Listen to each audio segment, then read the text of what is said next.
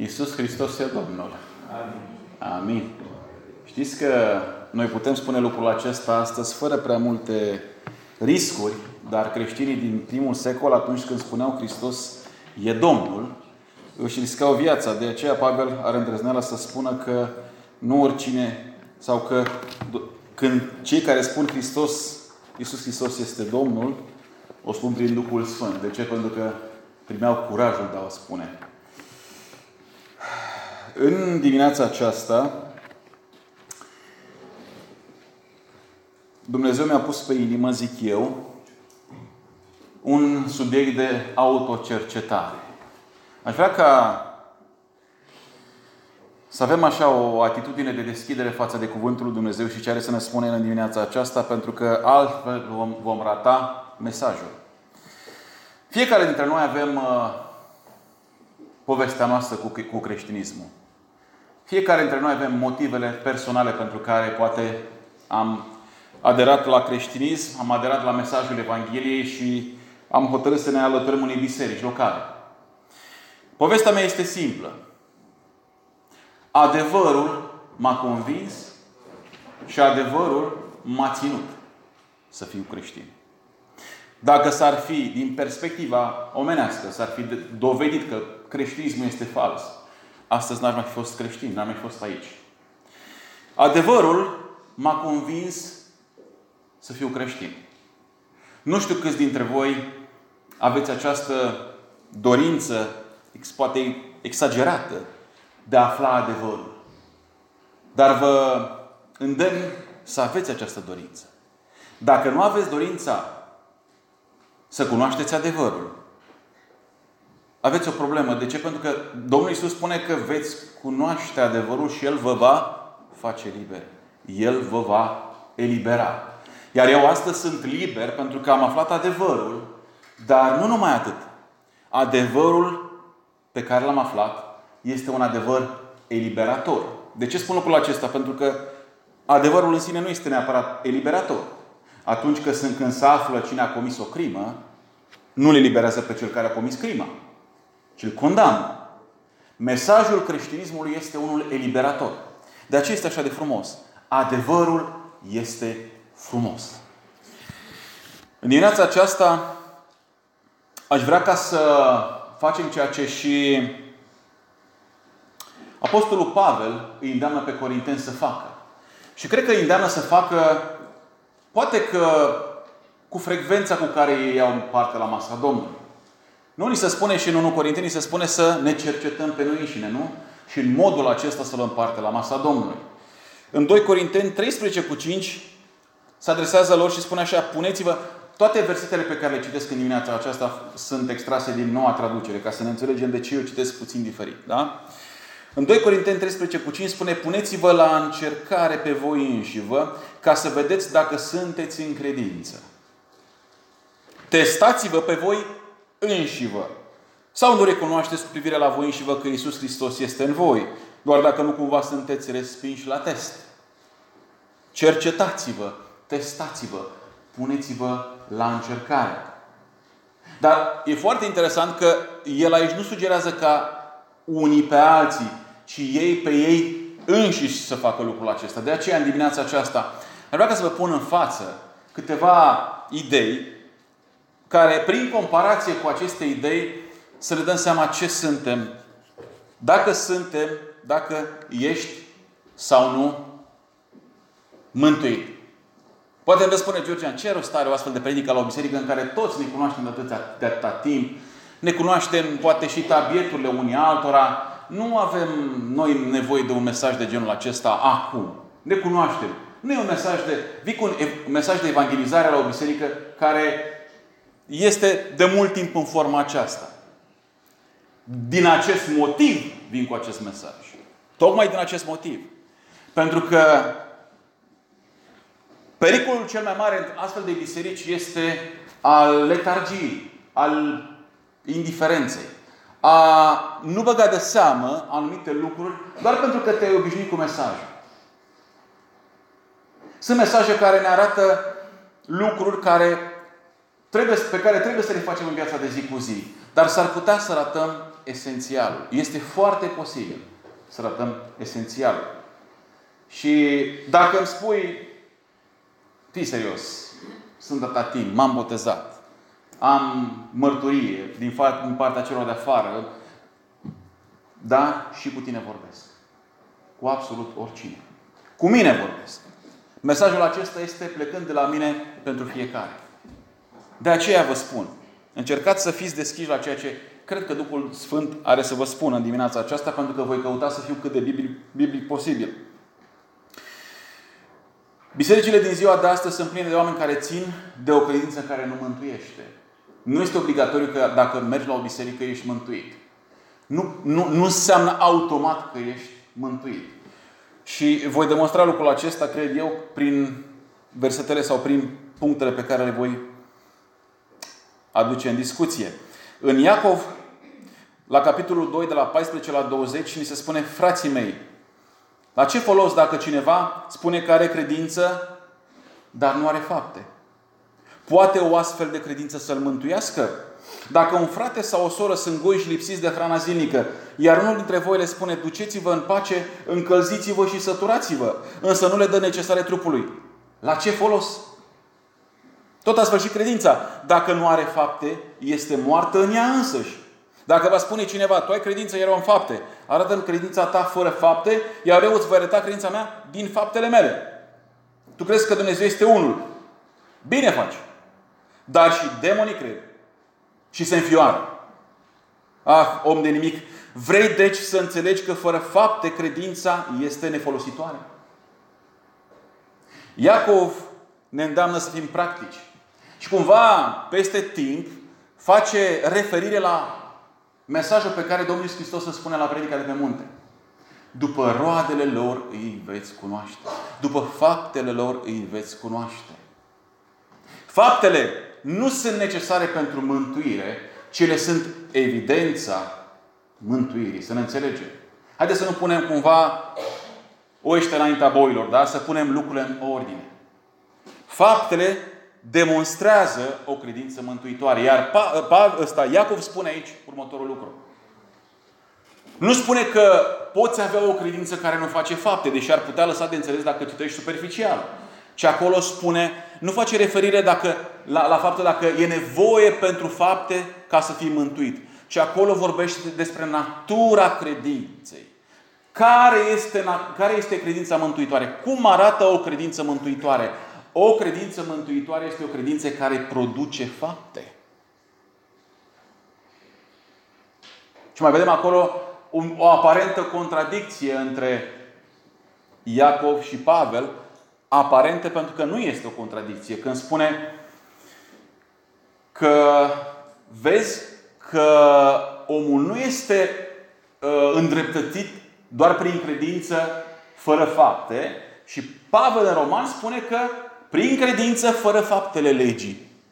Cum înțelegem lucrul acesta? Se contradice Biblia? Se contradice Pavel cu Iacov? Nici de cum. De ce? Pentru că dacă citim cu atenție, vom observa că ei nu se luptă unul împotriva altuia, nu au același subiect pe care îl discută, ci se referă la două lucruri total diferite. Iacov spune: faptele bune sunt evidența credinței, pe când Pavel spune că faptele legii ritualice nu sunt necesare pentru credință. Una este faptele ca un rezultat și alta sunt ritualurile ca cerință pentru mântuire. Nu vreau să intru foarte mult în detalii, dar vreau să vă spun că faptele au o importanță. Ele demonstrează o credință mântuitoare și, în ultimă instanță, ele sunt răsplătite de Dumnezeu la răsplată. Ele vor aduce o răsplată sau nu? Faptele noastre ne aduc sau nu răsplată. Ele au o importanță. Dar ele mai au un rost. Atunci când mergem la doctor, doctorul ne întreabă dacă avem o problemă. Ce te doare? Unde te doare?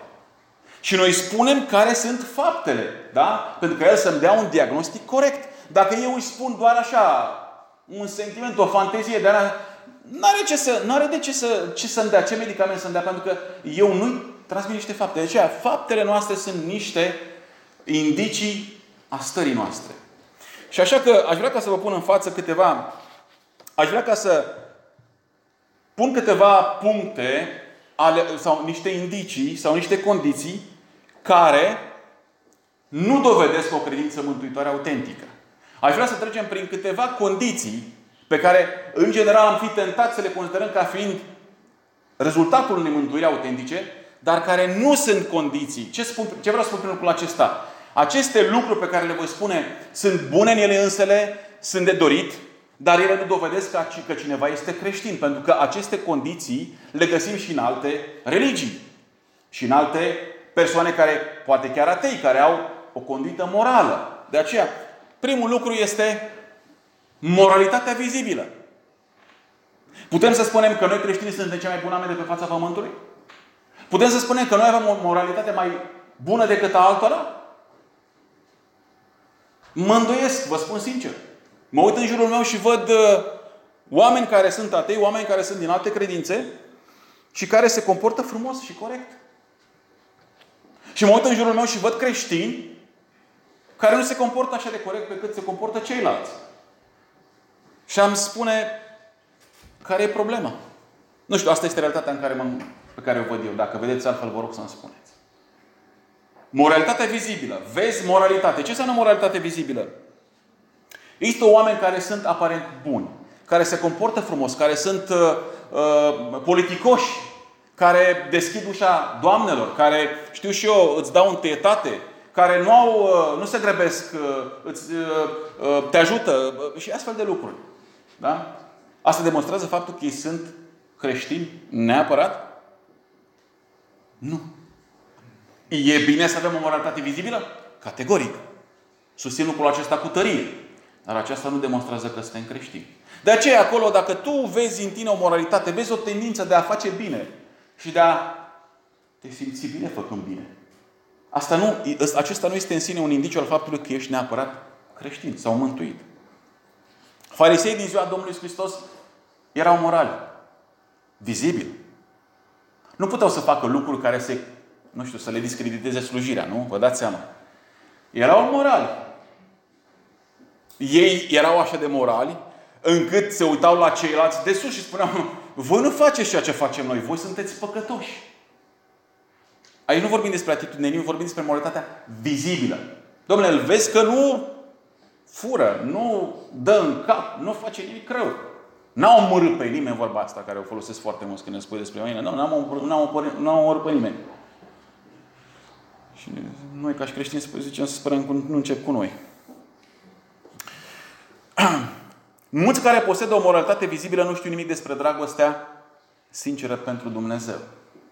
Se comportă într-un mod diferit decât trebuie, indiferent de faptele bune pe care le afișează, nu știu nimic pentru a sluji adevăratului Dumnezeu și a trăi pentru slava sa.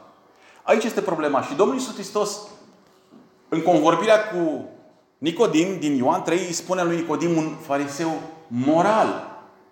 Un om pe care l-ai luat întotdeauna să-l pui undeva să te ajute cu ceva, pentru că e un om pe care te poți baza. Domnul Iisus îi spune așa: trebuie să vă nașteți din nou. Trebuie să te naști din nou. Acest lucru este extrem de important. Nașterea din nou, Domnul Iisus Hristos îi adresează unui om moral. De aceea, Domnul Iisus spune, nu trebuie să te bazezi pe moralitate externă, ci trebuie să te naști din nou din interior. Este un aspect extrem de important. Moralitatea vizibilă poate fi un indiciu înșelător. Mulți oameni sunt morali în lumea aceasta, dar tot atât de mulți poate nu sunt mântuiți. Și încă un lucru. Noi nu suntem chemați la moralitate. Noi nu suntem chemați să ne pocăim, să devenim mai morali vizibili. Ci noi suntem chemați la cu totul și cu totul altceva, implicând moralitatea vizibilă. Al doilea lucru. Cunoașterea intelectuală sau cunoștința intelectuală. Știi multe. Știți? Biblia spune că în vremurile din urmă cunoștința se va înmulți. Atât de mult s-a înmulțit încât acum, dacă vrei să cauți ceva, totul se află la un click distanță. Vrei să afli ceva, nu mai trebuie să cauți index, pagini după pagini. Vei găsi repede. Extrem de repede. Cunoaștem foarte multe lucruri.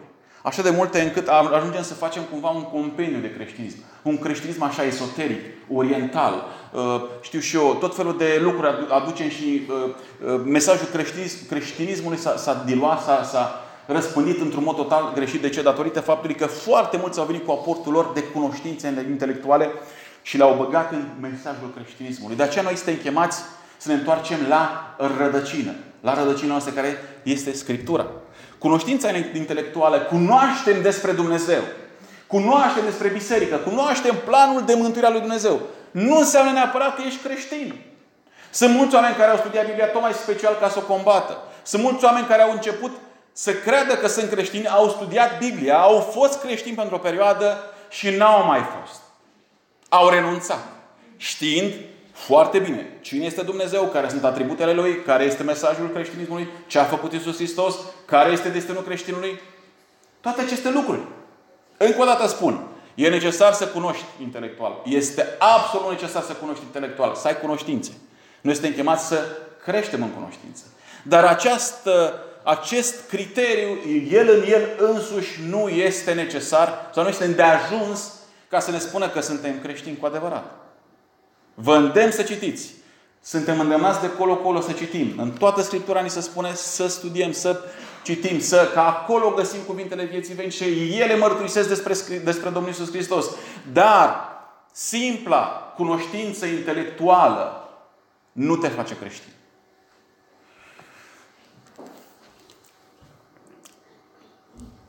Scriitorul cărții către evrei, în Evrei 6:4-6, ne spune așa. Căci este imposibil pentru cei care odinioară au fost luminați, au gustat darul ceresc, au fost făcuți părtași ai Duhului Sfânt și au gustat cuvântul cel bun al lui Dumnezeu și puterile veacului care vine, dar care apoi au căzut. Este imposibil să fie înnoiți, iarăși spre pocăință, întrucât ei răstignesc din nou pentru ei pe Fiul lui Dumnezeu și îl dau la batjocură. Scriitorul Epistolei către Evrei spune că în biserică sunt oameni care au fost părtași unor binecuvântări, au crescut în cunoștință, au văzut și au avansat. Dar spune, comportamentul lor a dovedit că de fapt ei nu erau acolo. Faptul că cunoști, faptul că auzi această predică, faptul că auzi predici la biserică, faptul că te-ai născut într-o familie și de mic te știi venind la biserică, nu te face creștin. Faptul că cunoști foarte multe mergând la studii biblice, faptul că mergi la școli biblice, faptul că mergi la concursuri biblice, nu te face creștin. Te ajută. E esențial. E foarte important să le faci. Dar nu te face creștin. Nu ești creștin trăgând linie după acest criteriu. Există foarte multe persoane care cunosc Scripturile, dar sunt cu cea mai mare direcție în drumul lor spre iad. Poate mi se pare ciudat să spun lucrul acesta. Dacă aveți argumente să mă contraziceți, vă rog frumos, vă stau la dispoziție după. Al treilea lucru. Implicarea religioasă. Implicarea religioasă. Implicarea religioasă nu este un indiciu infailibil al faptului că ești sau nu ești creștin. Suntem cu toții, poate avem activități spirituale religioase. Sunt mulți care... Noi nu putem să cunoaștem inima omului, nu? Tinerii fac ceva, adolescenții fac ceva, copiii fac ceva, frații fac ceva, surorile fac ceva împreună. Nu poți să cunoști inima omului. Mâine pe mine pomenești că cineva nu mai vine la biserică. Din acei frați care făceau ceva. Cunoaștem foarte mulți care au venit la biserică și pe care îi cunosc și le spuneam frate, soră. Și asta sunt în lume. Nu mai mult decât luna trecută, numai 2 persoane cel puțin eminente din lumea creștină au recunoscut și au spus că nu mai sunt creștine. Nu mai sunt creștini. Implicați religios până peste cap. Liderul spiritual al mișcării Hillsong, cel care compunea cântecele, nu mai este creștin. Un mare și influent creștin, fost creștin în America, Joshua Harris, care a scris o carte la 21 de ani, foarte puritan în abordare, foarte biblic în abordare, a divorțat acum o lună de soția lui și a spus, după toate standardele creștine, nu mai sunt creștin. Eu nu sunt creștin. Și a cerut iertare față de comunitatea homosexuală, spunând că îmi pare rău că v-am dezavantajat și v-am considerat ca fiind greșiți. Îmi pare rău de lucrul acesta. A spus lucrul acesta, omul acesta. Persoane pe care cunoscut la nivelul mediu. Implicarea religioasă nu te face creștin. Nu ești creștin dacă ești implicat în lucrarea de tineret. Nu ești creștin dacă ajungi la amvon. Nu ești, dacă ești implicat religios, dacă ajungi la amvon. Eu, faptul că predic de aici, nu mă face automat creștin. Nu se crește din cauza aceasta. În Matei 25 se spune despre cele 10 fecioare. 5 aveau candelă. Toate aveau candelă. Unele aveau ulei în candelă, 5, iar 5 nu aveau ulei în candelă. Când a venit Domnul, când a venit mirele, la miezul nopții, când au auzit că vine mirele, cele 5 care nu aveau au fugit ca să-și ia ulei, pentru că celelalte nu le dădeau. Când s-au întors, n-au mai putut să intre. Până atunci erau împreună cu celelalte. Sugestia mea este că ele slujeau împreună. Ele erau acolo ca să ce? Fii fecioare la nuntă, ele erau pentru o slujbă. Ce? Să numesc să fie fecioare la nuntă. Fecioarele la nunta respectivă. Aveau slujba lor. Dar ele nu aveau ceva. Uleiul care simbolizează Duhul Sfânt. Poți să fii implicat în lucrări religioase și să nu fii creștin. E foarte important să înțelegi lucrul acesta. Mai mult decât atât, slujire activă. Slujire activă. Vreau să înțelegeți că nu bat apropo față de nimeni. N-am pe nimeni în cap. În momentul acesta nu mă gândesc la absolut nimeni. Dar este o realitate. Slujirea activă nu te face creștin. V-am dat 2 exemple mai devreme. Implicarea religioasă și slujirea activă. Acum merg la nivelul următor. Slujirea activă nu te face creștin. Și vă dau câteva exemple. Balaam a fost un profet care s-a dovedit a fi un profet fals în Vechiul Testament. Saul din Tars, ulterior devenind apostolul Pavel, a crezut că slujește lui Dumnezeu prin uciderea creștinilor. El nu era creștin. Nu a născut din nou. Saul din Tars, care a devenit apostolul Pavel, omul care ne este, din punctul meu de vedere, un model pentru toți. În momentul în care el credea că îi slujește lui Dumnezeu, el nu era creștin. Nu era născut din nou. Iuda slujea o lucrare foarte importantă. Era trezorierul grupului celor 13. Domnul Iisus cu cei 12. El era trezorierul. Nu vă supărați. Cui ar trebui noi să dăm, de exemplu, responsabilitatea banilor bisericii? Unei persoane dubioase sau unei persoane de încredere? Nu? De încredere, logic, nu? Cum ai putea să dai banii unei persoane care... El a căpătat încrederea. Iuda a căpătat încrederea. N-au zis toți. Domnul n-a spus, ăsta este, hai să facem un har cu el și să-i dăm noi bani, așa, ca după aia să... Nu. Toți au avut încredere. Toți au avut încredere. N-au zis, Doamne, dar de ce? Că ăsta e... Îl știi pe Iuda. Știi ce n-a fost el? Nu au fost comentarii. Iuda a fost cu Domnul Iisus Hristos 3 ani și jumătate. O slujire activă. Și el n-a fost creștin. Niciodată. Există un risc, dragii mei. În Matei 7 cu 22 și 23, Domnul Iisus avertizează tot în predica de pe munte și spune: mulți îmi vor zice în ziua aceea, Doamne, Doamne, n-am profețit noi numele Tău și n-am alungat noi demoni în numele Tău și n-am făcut noi multe minuni în numele Tău. Atunci le voi spune limpede: niciodată nu v-am cunoscut. Plecați de la mine voi, cei care lucrați fără de legea. Frați și surori, v-ați gândit că cei care vin la Domnul Iisus Hristos sau pe cei pe care Domnul Iisus îi are în minte sunt oameni care au crezut o viață întreagă că de fapt l-au slujit pe Domnul Iisus Hristos. Nu vin la Iisus Hristos și spun: știi, dacă până acum i-am păcălit pe ceilalți, hai să te păcălim și pe tine. N-am făcut noi treaba asta. Oare merge? Nu, ei au fost convinși că l-au slujit pe Domnul Iisus Hristos. De ce? Pentru că s-au înșelat singuri. Dragii mei, dacă predica aceasta este spusă astăzi și aici, este un har. Pentru că mai departe, după ce închidem ochii în lumea aceasta și deschidem în lumea cealaltă, nu veți mai avea ocazie de astfel de predică. Nu se va mai spune: pocăiește-te. Înțelegeți ce vă spun? E foarte important. Dincolo vom ajunge ori la judecată, ori la răsplată. Așa că, din perspectiva mea, e foarte important să avem astfel de cercetări aici, pe acest pământ. Cercetează-te. Ești implicat într-o slujire.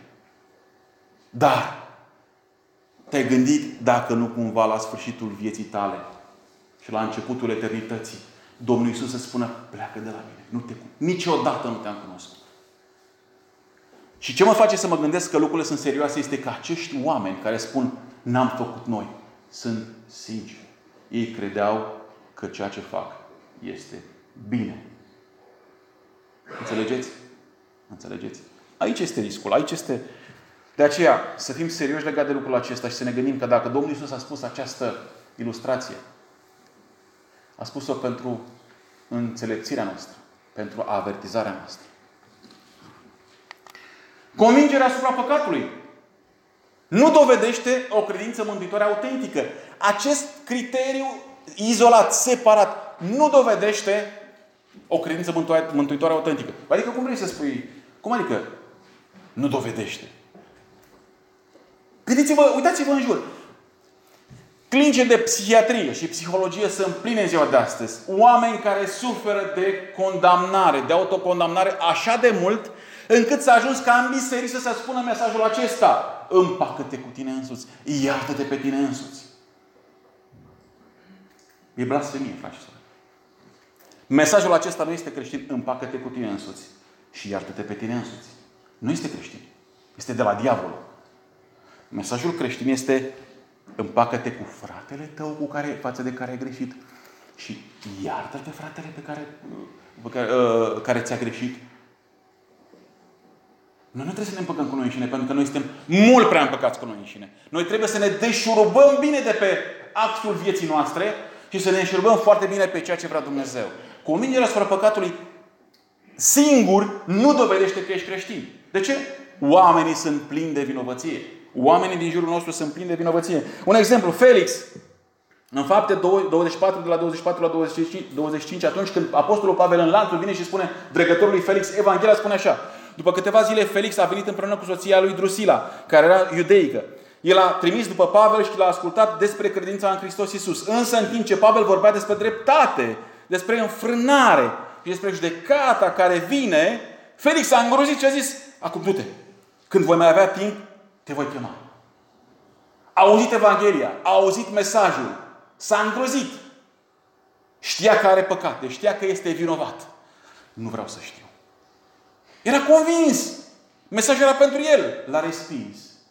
Convingerea asupra păcatului nu te face creștin. Ce faci cu păcatul? Aia s-ar putea să te facă creștin. Este foarte important să înțelegem lucrul acesta, frate și surori, pentru că am putea să ne înșelăm singuri.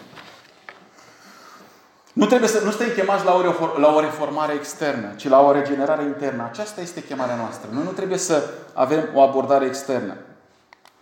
Al șaselea, sentimentul de siguranță nu te face creștin. Ai un sentiment, simt că sunt copilul lui Dumnezeu. Am pace.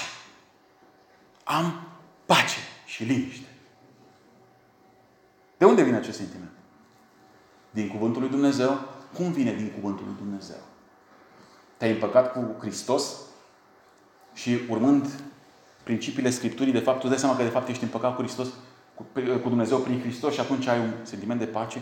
Niciodată n-am fost chemați la a avea un sentiment ca fiind indiciul că suntem creștini. Nu există în Scriptură un astfel de lucru. Noi nu suntem creștini pentru că simțim că suntem creștini. Noi nu suntem mântuiți pentru că simțim că suntem mântuiți. Noi suntem mântuiți pentru că știm din Scriptură că suntem mântuiți. V-am scris aceste lucruri, spune apostolul Ioan, în 1 Ioan spune, v-am scris aceste lucruri ca să știți că voi, cei care credeți în Fiul lui Dumnezeu, aveți viață veșnică. Nu voi, cei care simțiți pace cu Dumnezeu, aveți viață veșnică. Nu există așa ceva. Pacea cu Dumnezeu, mai bine că noi folosim cuvântul am pace. Nu trebuie să-l folosim în sensul sentimental, pentru că aici termenul biblic este a fi împăcați cu Dumnezeu, frați și surori. Nu vă luați după sentimente. Simt că am pace, deci îi dau verde. Merg în direcția aia pentru că simt că am pace. Nicăieri în Scriptură nu se spune dacă simți că ai pace, nu spune a avea pace înseamnă a fi împăcat cu Dumnezeu prin crucea lui Hristos. Eu așa citesc. E foarte important să...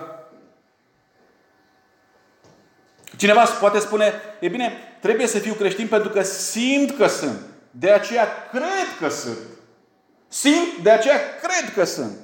Dacă acesta e un raționament, dar acesta este un raționament defectuos, dacă a crede că ești creștin este ceea ce te face creștin, sau dacă a simți că ești creștin este ceea ce te face creștin, atunci nimeni nu ar putea fi înșelat. Dacă faptul că simți că ești creștin te face creștin, atunci nimeni n-ar putea fi înșelat. Ori sunteți de acord cu mine că de fapt Biblia este plină de avertismente ca să nu fim înșelați. Așa că sentimentele mele nu aduc nimic în ce privește siguranța mântuirii mele legat de, nu, valoarea mea ca și creștin înaintea lui Dumnezeu. Deci, sentimentul de siguranță nu este un indiciu al faptului că sunt creștin. E bine să-l ai urmare a unor lucruri importante pe care le vom vedea. Un moment al deciziei. Așa că, de multe ori oamenii spun ceva de genul acesta. Ei bine, știu că sunt creștin pentru că mi-amintesc când am semnat fișa de membralitate. Sau mi-amintesc că m-am rugat o rugăciune, știu data, știu ora, știu și unde eram, mi-aduc așa, parcă văd. Sau mi-amintesc când am ieșit în față. De aceea sunt creștin. Eu mi-aduc aminte personal de astfel de mesaje din partea unor creștini. Diavolul te înșeală și spune că tu nu ești creștin, dar tu știi foarte clar că ești creștin pentru că atunci, în ziua respectivă, ai luat o decizie pentru Domnul Iisus, dar ăla trăiește în păcat. E fals, este de la diavolul acest mesaj. De ce? Mântuirea noastră nu este verificată de un moment trecut. Mântuirea noastră este, conform Scripturii, verificată de momentul actual. Unde ești acum? Ce faci acum? Ce crezi acum? Momentul deciziei din trecut. Slavă Domnului! E important să fie. Dar la acel moment, pentru asta nu are nicio relevanță dacă tu astăzi ești departe de Hristos. De aceea, nu vă înșelați. Ați luat o decizie pentru Hristos, v-ați botezat. E foarte bine. Dar aceste acte zilele, ele nu vă fac creștini. Nu vă fac creștini. E mult mai important altceva ce face creștini. Hai să mergem mai departe. Condiții care dovedesc o credință mântuitoare autentică. Condiții care dovedesc. Ce vreau să spun prin lucrul acesta? Aceste condiții se găsesc doar în creștini. Aceste indicii sunt doar în creștini. Niciun alt om din lumea aceasta, în afară de creștini, nu le posedă. Primul lucru, dragostea pentru Dumnezeu. Primul rând, o iubire profundă și sigură pentru Dumnezeul Bibliei este indiciul că tu ești cu adevărat creștin.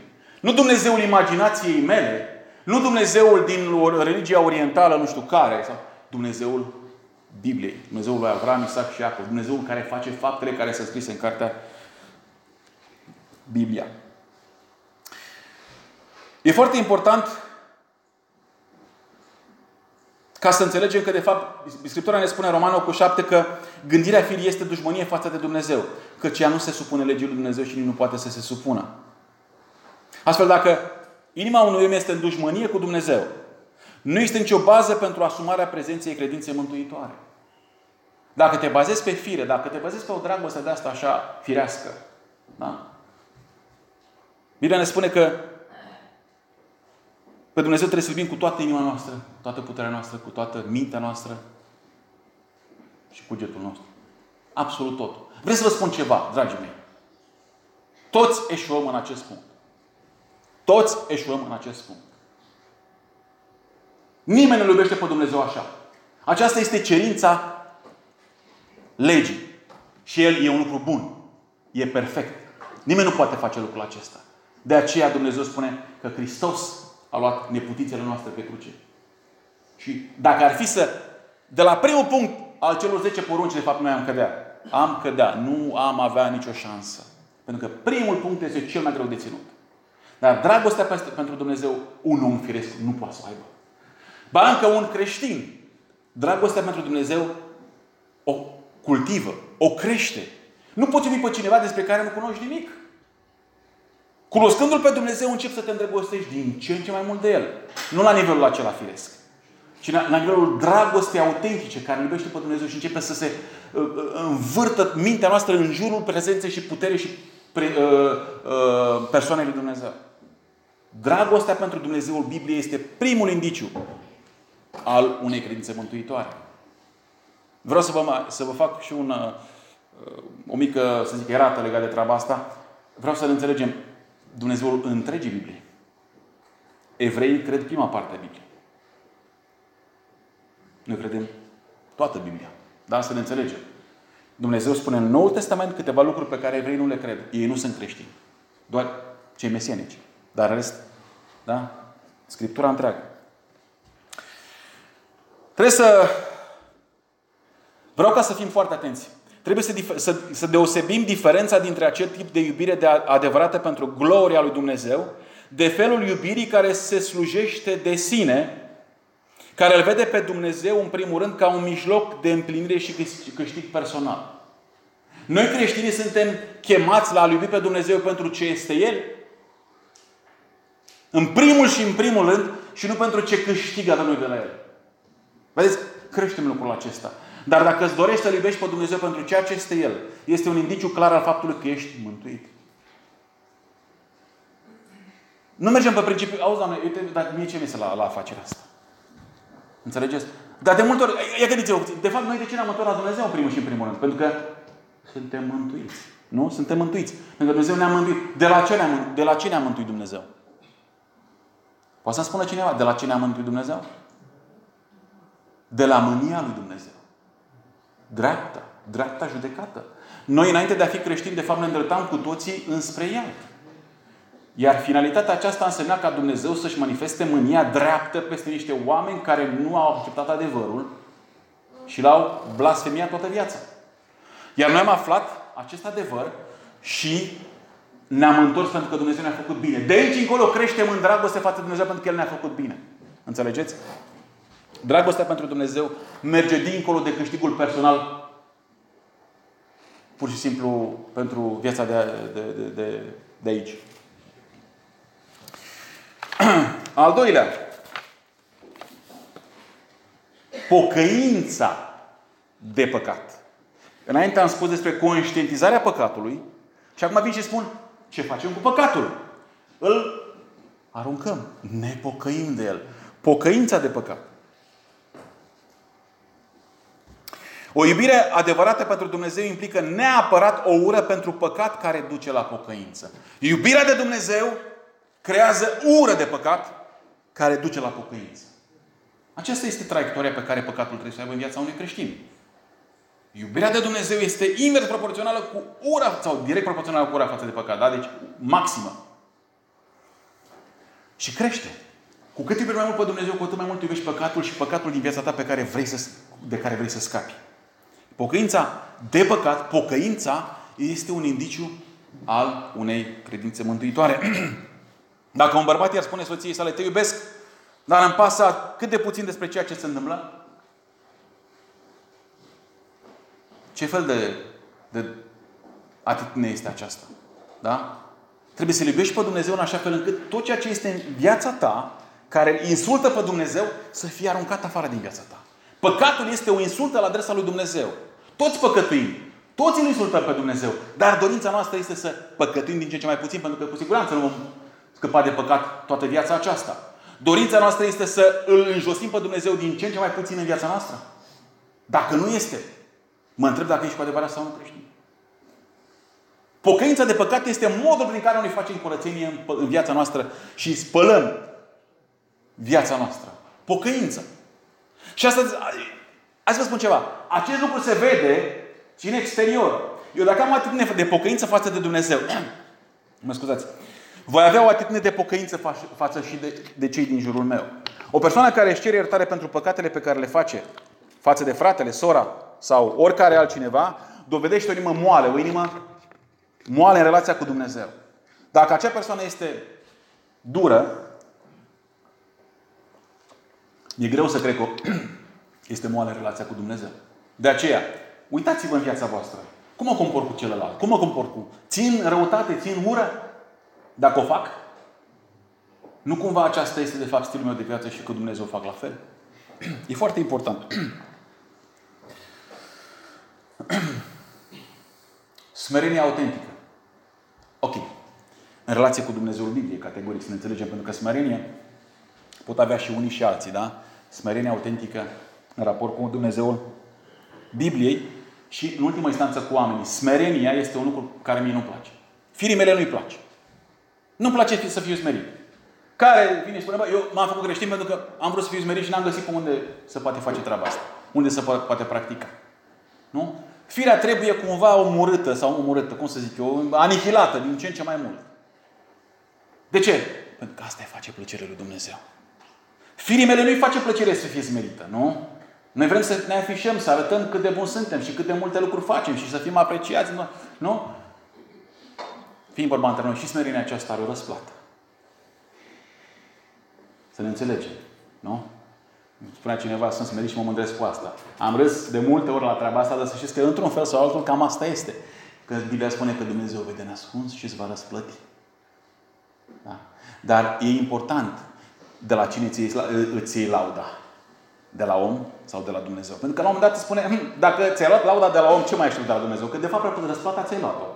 Așa că smerenia noastră ea spune despre o laudă pe care o acceptăm, dar nu de la oameni, ci de la Dumnezeu. Asta presupune credință. De aceea, smerenia autentică este un indiciu al faptului că suntem creștini. Devotament pentru gloria lui Dumnezeu. Devotament pentru gloria lui Dumnezeu. Sună foarte teoretic. Așa, poetic. Devotament pentru gloria lui Dumnezeu. Biblia ne spune de multe ori, tot ceea ce facem, să facem pentru slava lui Dumnezeu. Atunci când păcătuiești, faci pentru slava lui Dumnezeu?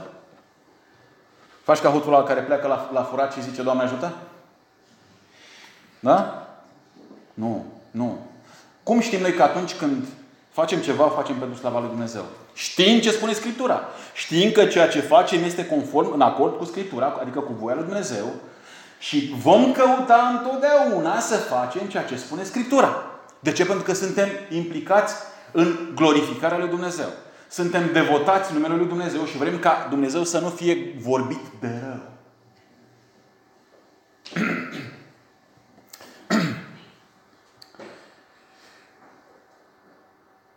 Creștinii fac tot ceea ce fac pentru că vor să aducă gloria lui Dumnezeu.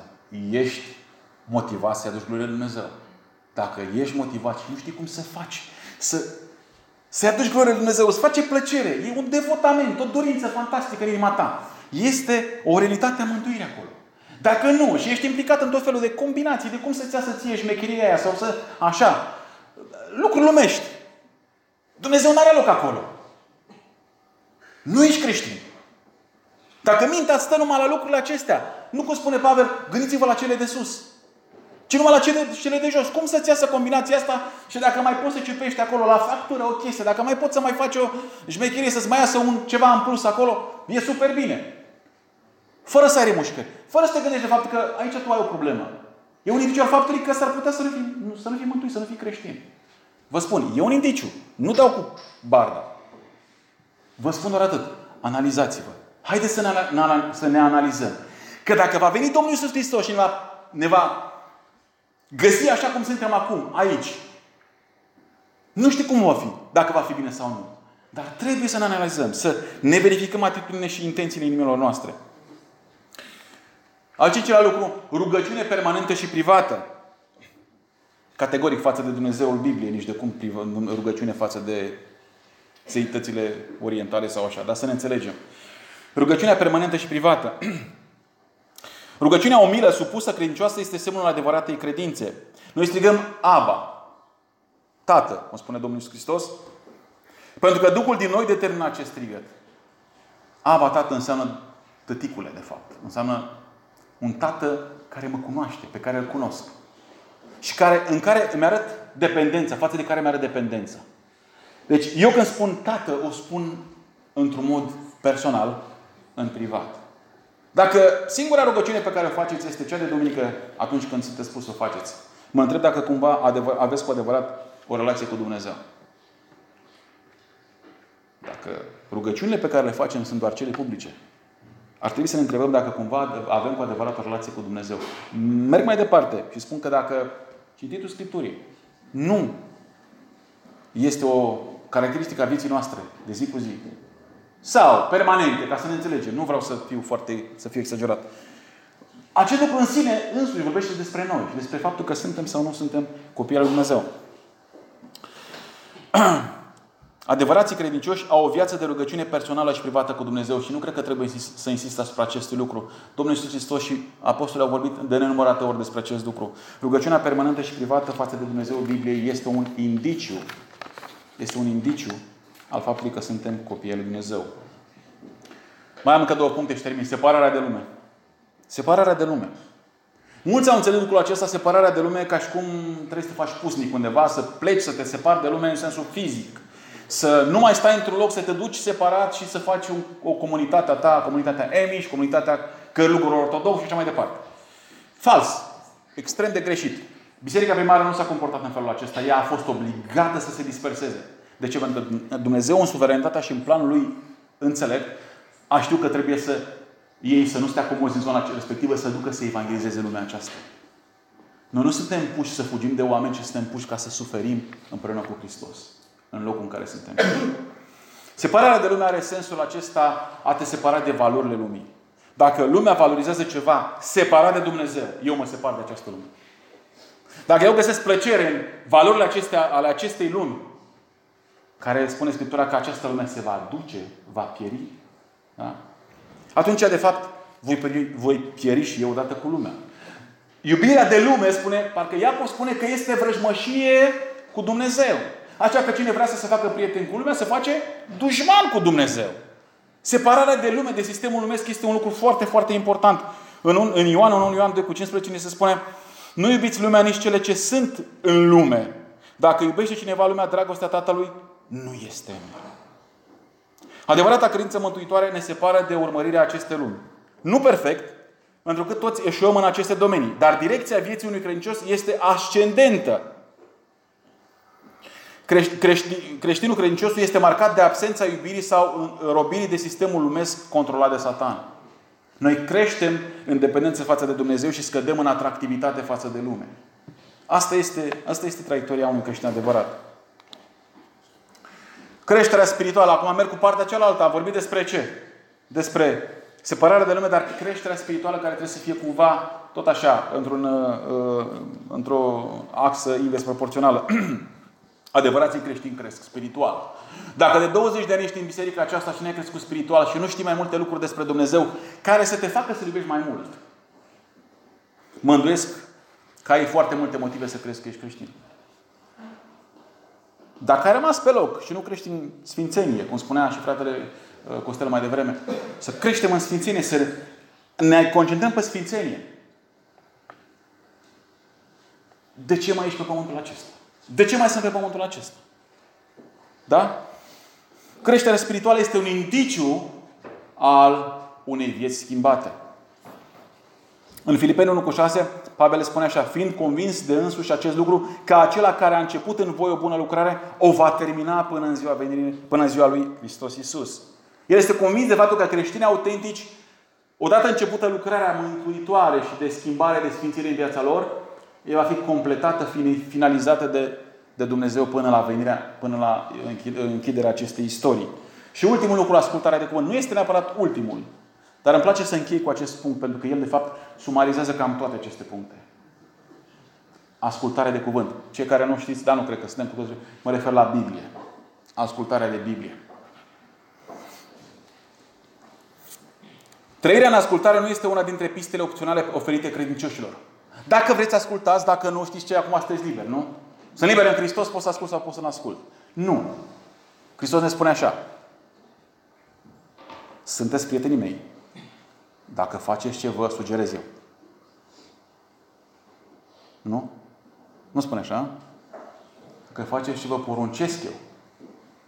Avem un prieten care ne poruncește ceva. Aceasta este realitatea, fraților. Fratele nostru mai mare, Domnul Iisus Hristos, spune: sunteți prietenii mei dacă faceți ce vă poruncesc eu. De unde știm noi ce ne poruncește El? Avem vedenii, vise și toate astea. Cine are, să le păstreze. Scriptura ne spune într-un mod infailibil ce a spus Domnul Iisus Hristos și ce cerințe are de la noi. Ascultarea de cuvânt, din perspectiva mea personală, este indiciul cel mai clar al faptului dacă e sau nu copil al lui Dumnezeu. Dacă Scriptura spune ceva, iar tu faci altceva, Și atitudinea ta este e scrisă de oameni acum. E, și ăștia, știu eu pe Pavel, știu eu pe Petru sau știu și eu. E, acolo e o greșeală undeva. Trebuie să fie ceva. Doar ca să justifice comportamentul tău. Asta spune ceva nu despre Scriptură, ci spune ceva despre tine. Dacă atunci când găsești în Scriptură că Scriptura spune ceva diferit decât ai făcut tu, ghiși ce faci? Apelezi la celelalte. Pocăință, rugăciune, smerenie. Toate acele atitudini. De aceea, ascultarea de cuvânt, dragii mei, este esențial. Trebuie să-l cunoaștem. Trebuie să cunoaștem cuvântul. Toți trebuie să cunoaștem cuvântul. E bine să facem o școală biblică. E bine să mergem la studii biblice. E bine să mergem la concursuri biblice și așa mai departe. E foarte bine.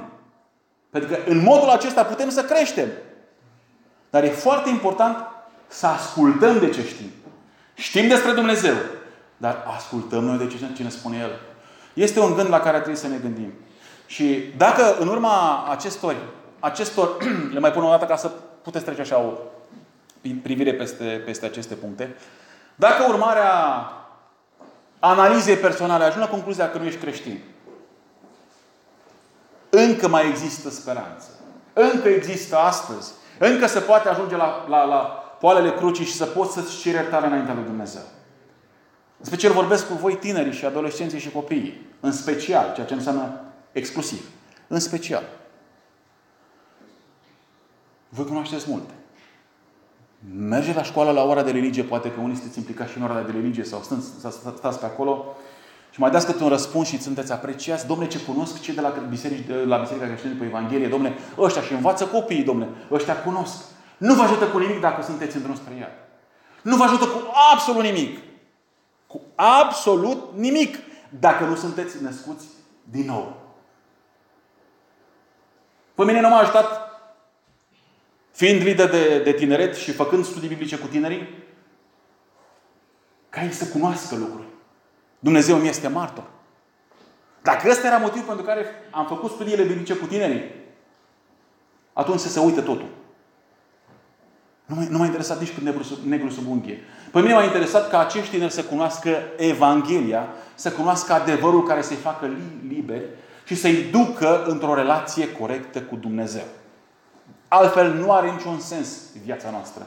Dacă adevărul, și mă întorc la ceea ce am început, dacă adevărul nu ne interesează,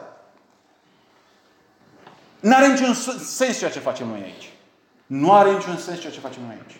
Ne adunăm, îi cântăm lui Dumnezeu, îl lăudăm, avem programe frumoase și așa. Dacă adevărul nu ne interesează, degeaba avem dragoste. Pentru că dragostea scoasă din contextul adevărului poate să fie dragoste de ce? De orice. Pe noi trebuie să ne intereseze adevărul, că Iisus Hristos este calea, adevărul și viața. Nimeni nu vine la El. Nimeni nu vine la Tatăl decât prin El. Prin Domnul Iisus Hristos. Îmi cer scuze că am fost puțin mai lung. Dar sper că am fost de folos. Și îmi doresc ca într-un fel sau altul toți să ne cercetăm și să ajungem la concluziile corecte. La concluzia pe care Duhul lui Dumnezeu și Cuvântul lui Dumnezeu ni le spun. Și vă mulțumesc pentru atenție. Dumnezeu să vă binecuvânteze. Amin.